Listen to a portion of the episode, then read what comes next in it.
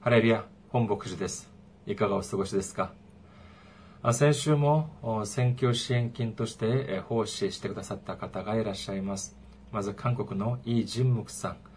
毎週毎週支援していただいて本当にありがとうございます。神様が祝福されるようにお祈りいたします。そして、え岡山県にお住まいの金子雅子さんがまた、え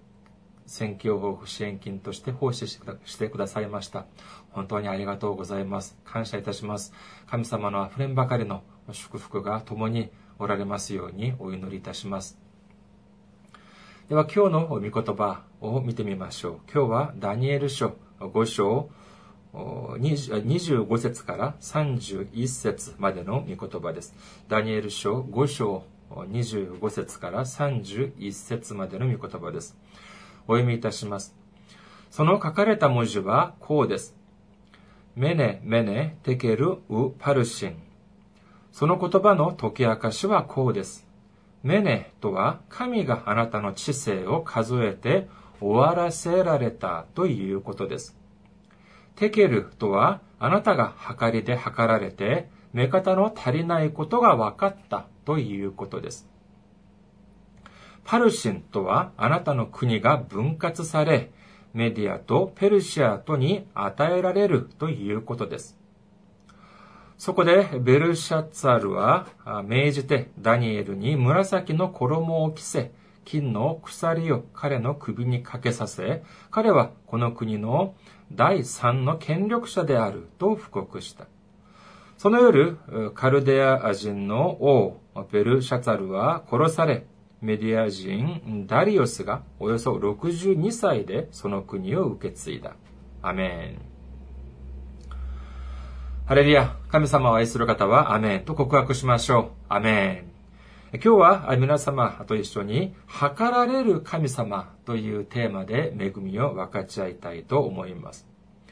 聖書によるとですね、聖書の中にはとても偉大なる王というのがたくさんいます。もちろんこの偉大なる王というのは二つの意味があります。まずは、本当に神様に大大切に、えー神様に愛されて、神様のために本当に使われた、あそのような王。この王、こういう王も偉大な王と言えます。そして2番目は何かというと、まあ、世間的なあ、世の中の人間的な意味での偉大な王と言えるでしょう。たくさんの国を支配し、強い権力を持っている、そういう王も、まあ、いや世間では偉大な王と言えると思い、言えると思います。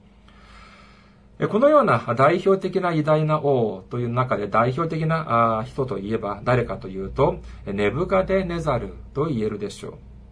今日はですね、難しい名前が何度も出てきます。ですから、え、何度も下を噛みそうになったり、え、するかもしれませんけれども、ご了承ください。このネブカデネザル王です。彼はバベロン、バベロンの、バビロンの王であって、エルサレムを何度も攻撃し、そしてエルサレムを陥落させたりもしました。そして、えー、たくさんの金銀や財宝などはもとより、たくさんの人々を捕虜として、えー、バビロン、バビロンの方に連れて行ってしまいました。ですが、そのようにみんな、そのエルサレムの人を捕まえていったとしても、だからといって、すべての人を奴隷のように扱ったり、本当に苦しい労働を強いたりしただけではありませんでした。例えば、その中で知恵があるものはどうしたかというと、自分のもとに置いて、そして政治な行政業務などを任せたりもしたんです。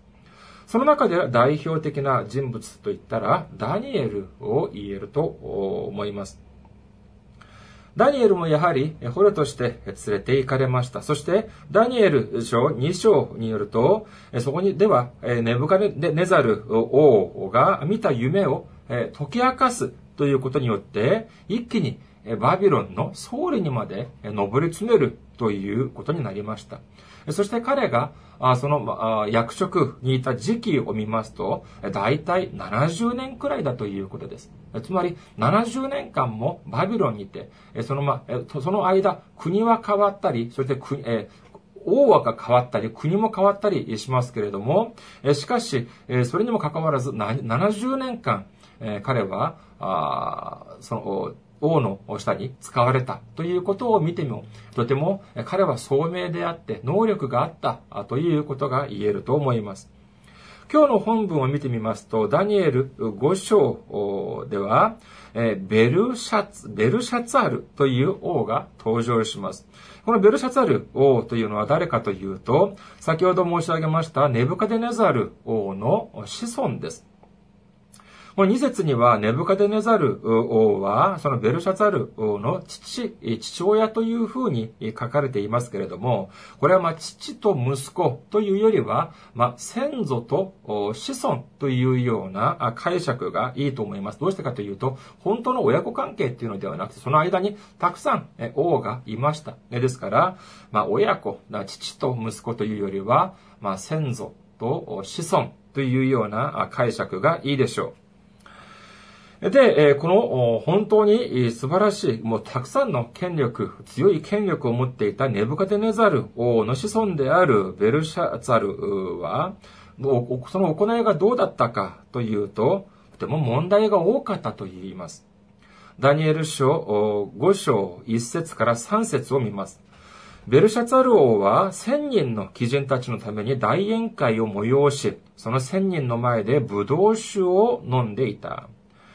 ベルシャツァルはブドウ酒を飲みながら父ネブガデネザルがエルサレムの宮から取ってきた金、銀の器を持ってくるように命じた。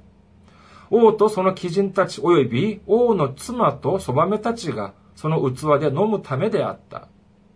そこで、エルサレムの神の宮の本堂から取ってきた金の器が運ばれてきたので、王とその貴人たち及び王の妻とそばめたちはその器で飲んだということです。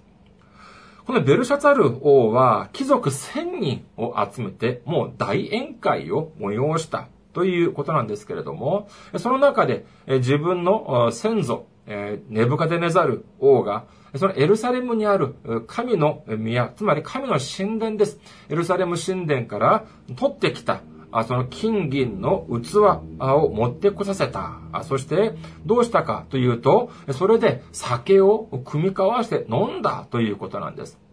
これは何を指していますか？これはただ酒を飲んで、えー、酒を飲んで楽しんだということだけではなく、エルサレムの神の宮、神の本堂にあった、えー、その器を持ってこさせて、それに酒をついで飲んだというのは何かというと、神殿の中にあった金銀の器というのは、神様に捧げられた捧げ物なんです。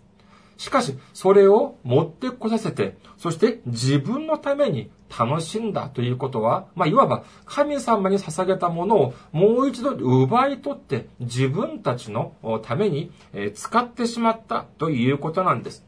そして、彼の行いはそれにとどまらず、何をしたかというと、神様が最も嫌うような行いをしました。それは何かというと、ダニエル5章4節に書かれてあります。何かというと、彼らは葡萄酒を飲み、金、銀、青銅、鉄、木、石の神々を賛美した。神様がですね、最も嫌う、嫌うものは何かというと、まさに偶像崇拝です。しかし、彼らは神様のその神殿にあったものを、それで、それたちを、それらを取ってきて、自分たちの快楽のために怪我しただけではなく、金、銀や青銅、鉄、木、石の神が、石の神、その、それらで作られた神々を賛美したということなんです。これで、これ、ここまで来たらですね、神様がお怒りにならないはずはありません。そうしたらどうなったかというと、次の説、ダニエル5章5節を見ます。すると突然、人間の手の指が現れ、王の宮殿の塗り壁の食台の向こう側のところに物を書いた。王が物を書くその手の先を見たとき、って書かれてあります。急に人間の指みたいなのが現れて、そしてその塗り壁に文字を書いたということなんです。これを見た王は驚いたでしょう。そして、本当にもう快楽に満ちた、満ち溢れた、そのような宴会の席が、もう一瞬にして、もう、もう本当にめちゃくちゃになった。ということはおし上がることができます。この王がどれくらい驚いたのかというのは、本当にリアルに書かれてあります。5章6節を見てみましょう。5章6節王の顔色は変わり、それに怯えて、腰の関節が緩み、膝はガタガタ震えたということなんです。もう腰の関節が緩んで、そして膝がガタガタ震えたっていうことは、もう全身の力が抜けて何をすれば何もできなかったというような状態と言えるでしょう。で、最も、それだけではなく、最も怖いもの、最も恐怖を感じたのは何かというと、まあ、もちろん指が現れて、そして何かを書いたということはもちろんなんですけれども、え、問題は、それが何が書かれてあるのかということが解釈できなかった、理解できなかったということなんです。そして、それは王だけではなかったんです。五章八節を見ると、その時、王の知者たちが皆入ってきたが、彼らはその文字を読むことも、王にその解き明かしを告げることもできなかった。知者たちというのは、まあ知識人、学者たちと言えるでしょう。今も王や、まあ、大統領とか総理の周りには、まあ、一生懸命勉強して、そして頭がいい人たちがたくさんいます。まあ、それはまあ昔も今も変わらないのではないかというふうに思われますが、急にその指みたいのが現れて、そして何かを書か、何かを書いたとなれば、それはもうただごとではないはずだということはわかるようなものですけれども、しかし問題は、それほどたくさん勉強をして頭がいい人たちででも、えー、たちにとっても、その何が書かれてあるのかというのがわからなかったということなんです。で、7節だからどうしたのかというと、7節を、その前の7節を見てみると、王は大声で叫び、呪文師、カルデア人、星占いたちを連れてこさせた。王はバビロンの知者たちに言った。この文字を読み、その解き明かしを示す者には誰でも、紫の衣を着せ、首に金の鎖をかけ、この国の第三の権力を持たせよう。この文字がどういう意味なのかと、それを私に連れてくれた者には、このような大きい、大変な素晴らしい報奨もし、そして高い地位も与えるというふうに言ったにもかかわらず、誰も手を挙げようとしません。私が解き明かしてみせます。ご覧に入れますという人がいません。だから、とても王は、怖く、もう恐怖におののき、そして、えー、本当に、えもどかしさでいっぱいではなかったのかと思われます。その時ちょうど王妃が入ってきます。妃が入ってきます。そして、その事情がわかると、この王妃は王に言います。あなたの、その、下には、ダニエルという者がいるではありませんか。彼を呼んできてください。そして、彼らは、彼だったら、これがどういう意味なのかを解釈してくれるでしょうっていうふうに言います。それで、そのダニエルは、また、この王の前に立ち、そして、その文字の解釈、解き明かしをする場面がまさに今日の本文であります。これを少し、ま、理解しやすいようにですね、今日は少し順番を変えて、ご説明をしたいと思います。まず、この指が現れて書いた文字というのは何ぞやというとですね、25節に書かれてあります。えー、25節、ダニエル書5章25節を見てみますと、その書かれた文字はこうです。メネ、メネ、テケル、ウパルシン。このメネメネテケルウパルシンというのはアラム語と言います。このアラム語というのは、その時も結構知っている人はいた。と言います。ましてや、その今、王の周りにいた、いる人は、それこそ知識が高い人、学、それこそ学が高い人です。ですから、当然、アラム語だったら、えー、わかる、分かっても良さそうなものなんですけれども、分からなかったというふうに言います。この理由においてはですね、そのまあ進学者によって、えー、意見が分かれます。そのどうしてこういうふうに分からなかったのか、その中には、まあ、そのアラム語はアラム語でも、えー、当時、その、指で書かれた文字は、これは古代文字であっただろう。だから、そこにいた学者でも、とても理解ができない、読めないくらいの本当に古代の文字だった。だから、彼らは解読できなかったんだ。というふうな、に主張する進学者もいれば、または、いや、これは人間が考えた文字ではなく、神様だけがわかることができる。そして神様から教えをいただいた人だけがわかることができる。そういう文字だったから、その他の人たちはいくらこの世の中の知識があったとしても、理解ができなかっただろう。こういう人もいます。または、三つ目は何かというと、この文字は読めたけれども、それが果たしてどんな意味なのかがわからなかったというように、えー、言う人も、えー、いらっしゃいます。じゃあこの意味は何かというと、じゃあメネというのは何か？ということのから見てみましょう。メネ、メネ、テケル、パルシンですから、さあ、メネは何かというと、これは数を数えるという意味だそうです。数は数える。それがメネです。そして次に、テケルとありますけれども、これは、測りに重さなどを測るという意味だそうです。そして最後のウ、パルシンですけれども、ここで、えウとパルシンの間に点があります。このウというのは接続詞、そして、それでというような意味だそうです。そして、最後のパルシンというのは何かというと、これは分割する、分けるという意味だということなんです。えつまり、えこのメネ、メネ、テケル、ウ、パルシンというのは何かというと、数える、数える、測りに測る、二つに分割するというような意味なんです。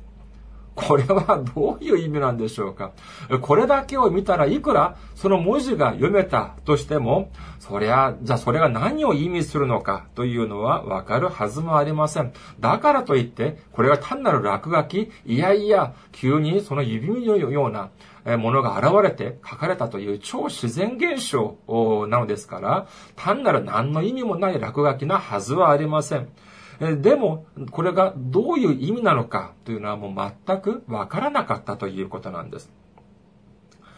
しかし、ここで神様の人であるダニエルが、とうとう解釈、解き明かしを始めます。この解き明かしを見てみますとですね、大きく3段階に分けられると思います。まずはじめは何かというと、ネブカデネザル王に関する、そのバックグラウンドの説明。これが1番目です。そして2番目は何かというと、ベルシャツァル王に関する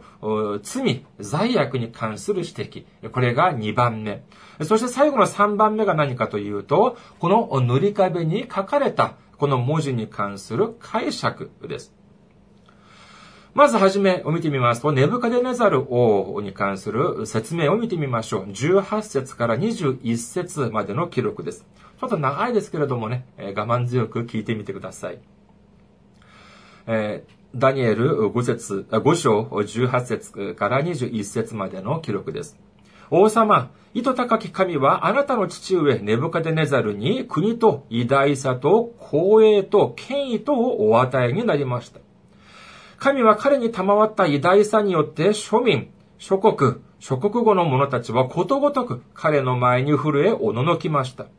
彼は思いのままに人を殺し、思いのままに人を生かし、思いのままに人を高め、思いのままに人を低くしました。こうして彼の心が高ぶり、彼の霊が強くなり、傲慢に振る舞ったので、彼はその王座から退けられ、栄光を奪われました。そして人の中から追い出され、心は獣と等しくなり、のろばと共に住み、牛のように草を食べ、体は天の対に濡れて、ついに、意図高き神が人間の国を支配し、御心にかなう者をその上にお立てになることを知るようになりました。これは何かというとですね、まあ神様はネブカデネザル王にとても大きな権力、を与えて、世の中の人々が、もう本当に、世の中の人々をすべて、えー、屈服させるように、従わせるようにしたということなんです。それにもかかわらず、彼が高ぶって、傲慢になって、追い出された。退かれた。ですから彼はどうしたかというと、人の中から追い出されて、獣のように草を食べて、そしてロバや牛のように住ん、え生活、暮らしたということなんです。そして最後には、あついに、あ、この、本当にこの世の中を統治するのは人間ではなくて、神様が、あこの統治する、治めるということなんだ、ということを知るようになったということなんです。この部分に関してはですね、ネブカデネザル王が自らあ証をしています。その前の4章、ダニエル書4章の30節から34節です。これにはこういうふうに書いてあります。これはネブカデネザルが自ら告白したものです。王はこう言っていた。この大バビロンは私の権力によって王の家とするために、また私の意向を輝かすために私が建てたものではないか。この言葉がまだ王の口にあるうちに天から声があった。ネブカデネザル王をあなたに告げる。国はあなたから取り去られた。あなたは人間の中から追い出され、野の獣と共に住み、牛のように草を食べ、そして七つの時があなたの上を過ぎ、ついにあなたは意図高き方が人間の国を支配し、その国を御心にかなう者にお与えになることを知るようになる。この言葉は直ちにネブカデネザルの上に成就した。彼は人間の中から追い出され、牛のように草を食べ、その体は天の露に濡れてついに彼の髪、彼の髪の毛はわしの羽のようになり、爪は鳥の爪のようになった。その期間が終わった時、私、ネブカデネザルは目を上げて天を見た。すると私に理性が戻ってきた。それで私は意図高き方を褒めたたえ、永遠に生きる方を賛美し褒めたたえた。その主権は永遠の主権。その国は代々限りなく続く。これを見てですね、ネブカデネザル王が精神的に少し錯乱して、そして荒野で放浪したというふうに神学者たちは言います。そして7年後、獣たちと一緒に暮らしながら牛のように草を食べた。そして、その中で、あ、本当にこの世を治めるのは人間ではなくて、あ、神様なんだな、というのを悟ったとき、その知恵というものが、そのまた理性というものが自分に戻ってきて、そして再び王座につくことができたというふうに、ということです。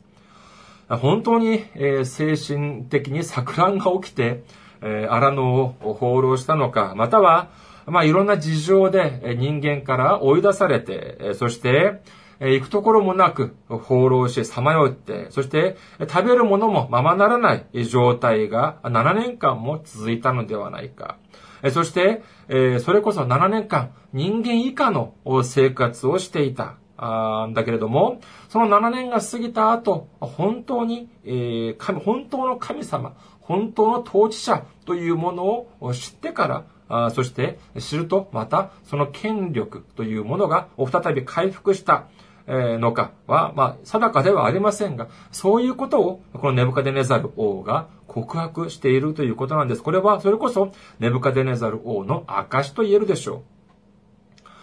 その次に2番目は何かというと、この当事者、ベルシャツァルに関しての説明です。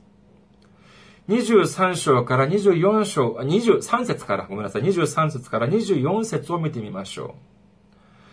その子であるベルシャツァル、あなたはこれらのことをすべて知っていながら心を低くしませんでした。それどころか天の主に向かって高ぶり、主の宮の器をあなたの前に持ってこさせて、あなたも、貴人たちもあなたの妻も、そばめたちも、それを使って葡萄酒を飲みました。あなたは見ることも聞くことも知ることもできない銀、金、青銅、鉄、木、石の神々を賛美しましたが、あなたの息とあなたのすべての道をその手に握っておられる神を褒めたたえませんでした。先に申し上げましたように、息子、その子というのは、まあ、子孫というふうに理解するとするならば、ベルシャツァル王、あなたはネブカネデネザル王の子孫でありながら、当然、そのネブカデネザル王に起きたことは全て知っていたはずです。それにもかかわらず、依然として傲慢になり、高ぶって、えー、そして神様に捧げられたその捧げ物を、その怪我し、そしてそれだけではなく、え本当に、えもう、どこの馬の骨かもわからない。その、銀、金、青銅、鉄、木、石の神々を賛美したというふうに言ってるんです。このような悪いことをあなたは犯したんです。というふうに求断しているんです。このような理由で神様はこのように文字を書いてあなたに見せたというふうにダニエルは言っています。そして最後に3番目に、えー、ついにこの文字の意味を解釈します。解き明かします。それが26節から28節です。その言葉の解き明かしはこうです。メネとはあなたの知性を数えて終わらせられたということです。テケルとは、あなたが測りで測られて、目方の足りないことが分かったということです。パルシンとは、あなたの国が分割され、メディアとペルシアとに与えられるということです。このベルシャツァル王が、ベルサツァルが王になったというのは、紀元前550年であり、そしてこの事件が起きた時期は紀元前538年というふうに言われています。つまり、王になって、王に即位して13年後ということになります。これを要約すれば次のようになります。神様がおっしゃるには、あなたを一度数えた、一度だけ数えたのではない。メネ、メネ、2回あります。つまり、何度も何度もあなたを数えた。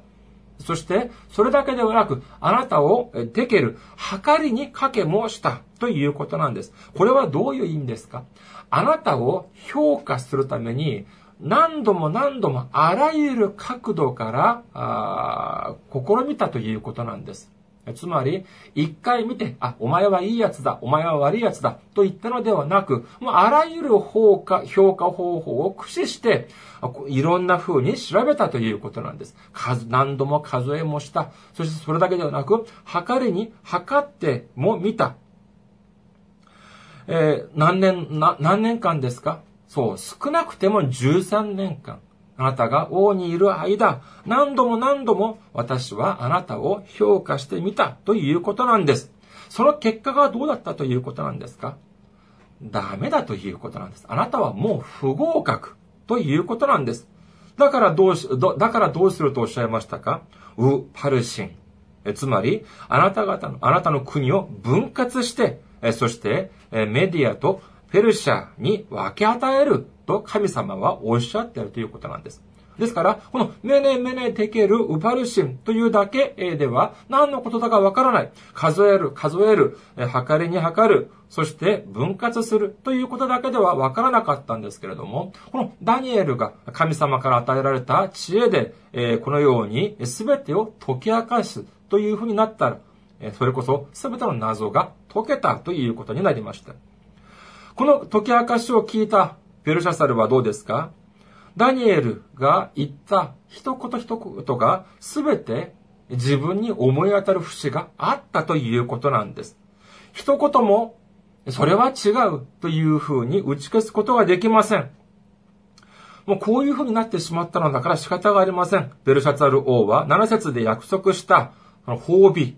をダニエルに与えます。そして、それだけではなくて、えー、もう、第三の指導者になるという高い地位も与えるということになりました。しかし、彼自身はどうなりましたか ?30 節によると、その夜、彼は殺されて、結局、それこそ偉大な国であった、本当に強大な国であったバビロンという国は滅亡するということになってしまったんです。皆さん、ある人はこういうふうに言います。神様はあ忍耐深く我慢強いというふうなことを皆様聞いたことがありますか？皆様はどうですか？神様は忍耐強いと我慢強いと思われますか？はい、そうです。それは間違いではありません。えペテロ、第2ペテロの手紙3章9節を見てみましょうか。第2ペテロの手紙3章9節には次のように書かれてあります。主はある人たちが遅いと思っているように、その約束のことを遅らせておられるのではありません。かえってあなた方に対して忍耐深くあられるのであって、一人でも滅びることを望まず、すべての人が悔い改めに進むことを望んでおられるのです。ここで、約束、その約束というのを遅らせているというのはどういう意味かというと、これは裁きの日ということなんです。私たちが罪を犯します。私たち私たちが本当に、えー、たくさんの悪いこともします。しかし、それにもかかわらず、神様、イエス様は、忍耐深く、我慢強くしておられます。これは本当に感謝なんです。どうしてですか？その忍耐深く、その我慢強く待っておられるのはな、なぜかというと、私たちすべてが悔い改めるまで神様は待っておられるということなんです。しかし私たちは決して忘れてはいけません。神様は忍耐深く待っておられます。しかし、神様は永遠に待っておられるのではないということなんです。つまり、裁きの日というのは必ず来るということを私たちは忘れてはいけません。では、私たちは、このベルシャツァルが受けたこのような審判、裁きをどうすれば避けられることができるでしょうか？避けることができるでしょうか？えー、昔、今もやってるでしょうかね？時々やってるのかな？テレビを見てるとですね、あの、ドッキリっていうのがありました。えー、それ昔、ドッキリ、なんかマル秘報告っていうような感じ、あの、タイトルだったと思うんですけれども、えこれは何ですか？これは、あそのある仕掛けをしておいて、そして隠しカメラを設置しておく。そして、いろんな演出をします。そして当事者、まあ芸能人ですけれども、その当事者はカメラがあるということを知りません。ですから、本当に素の状態、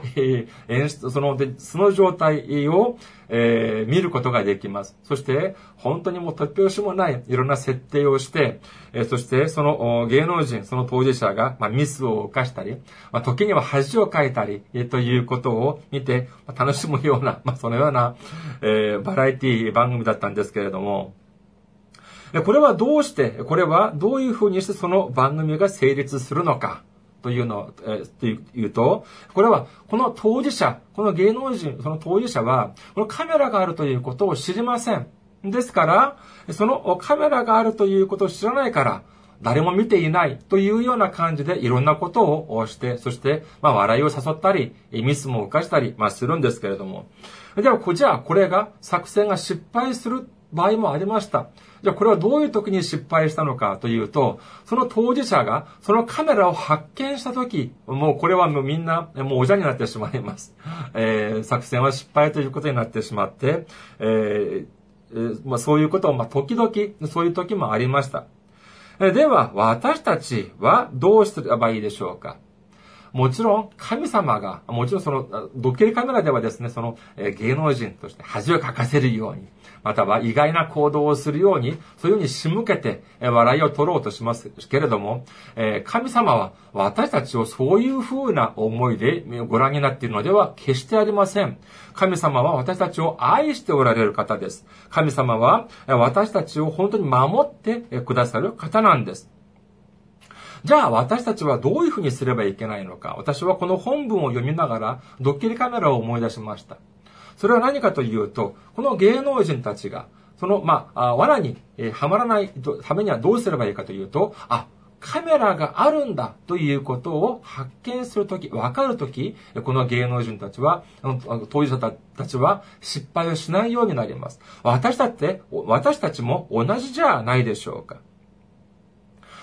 私たちが人生の中でいろんな苦しい時、いろんな大変な時、試練があります。私たちが間違いなく神様を愛し、イエス様を信じるにもかかわらず、そのような境遇があるということなんです。これはどうしてでしょうか？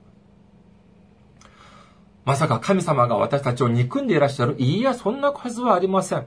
じゃあどうしてかというと、ああ、神様は今、私たちを数えておられるんだ。私たちを今、測っておられるんだ。ということを思い出すようにしてください。もし、それを知らなかったら、ああ、もう神様なんていない。なんてひどい神様なんだ。というふうに神様を恨んだり、そして挫折したりしてしまいます。しかし、何ですか？あ、今、この瞬間、神様は私を測っておられる。神様は私は数えておられる。ということを知るという風になると、どういう風にな、どういう風にすることができるでしょうか？その答えは第一テサロニケ人への手紙にあります。第一テサロニケ人への手紙5章16節から18節いつも喜んでいなさい。絶えず祈りなさい。すべてのことについて感謝しなさい。これがキリストイエスにあって神があなたに望んでおられることです。アメン。この御言葉を必ず覚えておいてください。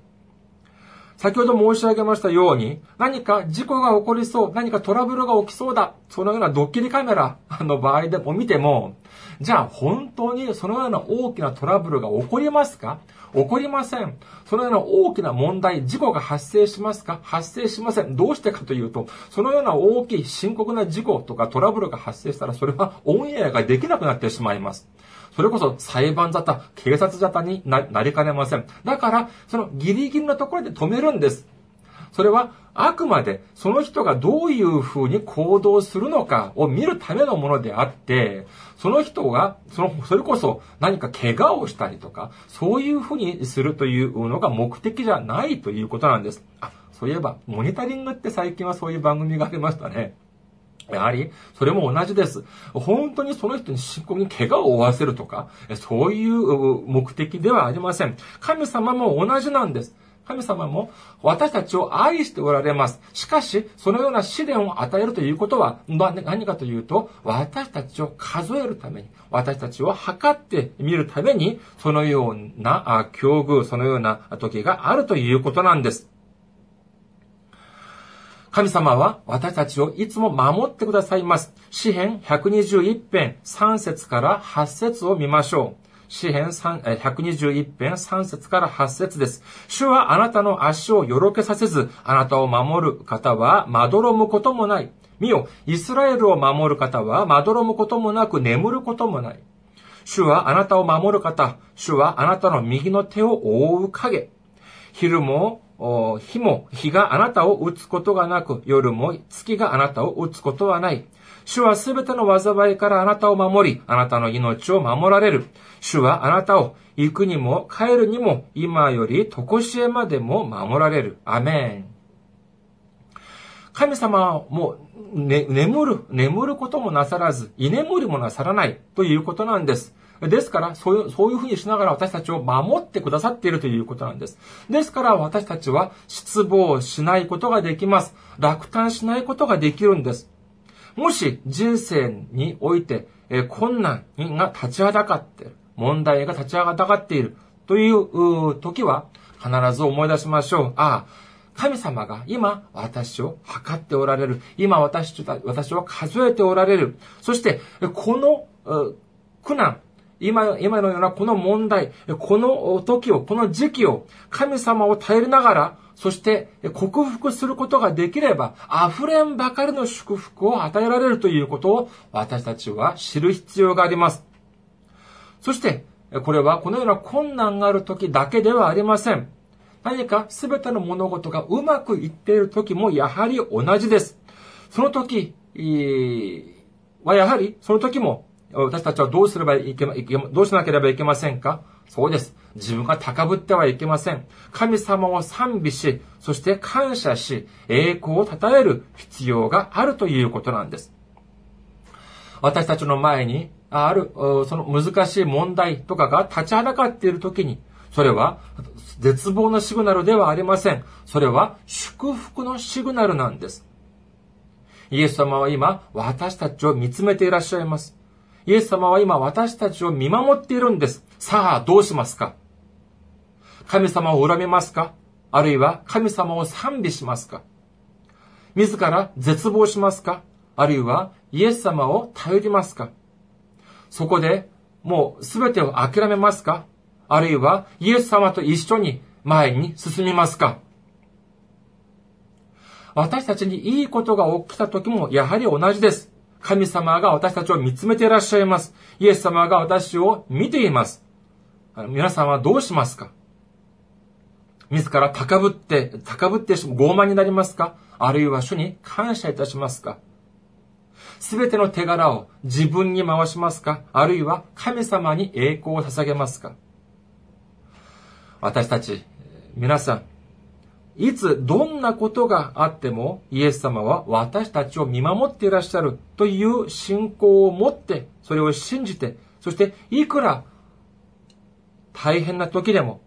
いくら問題があり、いくらそれ、そこそ自分の前を立ちはだかっているように思える時でさえも、イエス様を賛美し、神様を賛美し、そしてイエス様を頼って、イエス様と一緒に前に進む皆様であらんことをお祈りします。ありがとうございます。また来週お目にかかりましょう。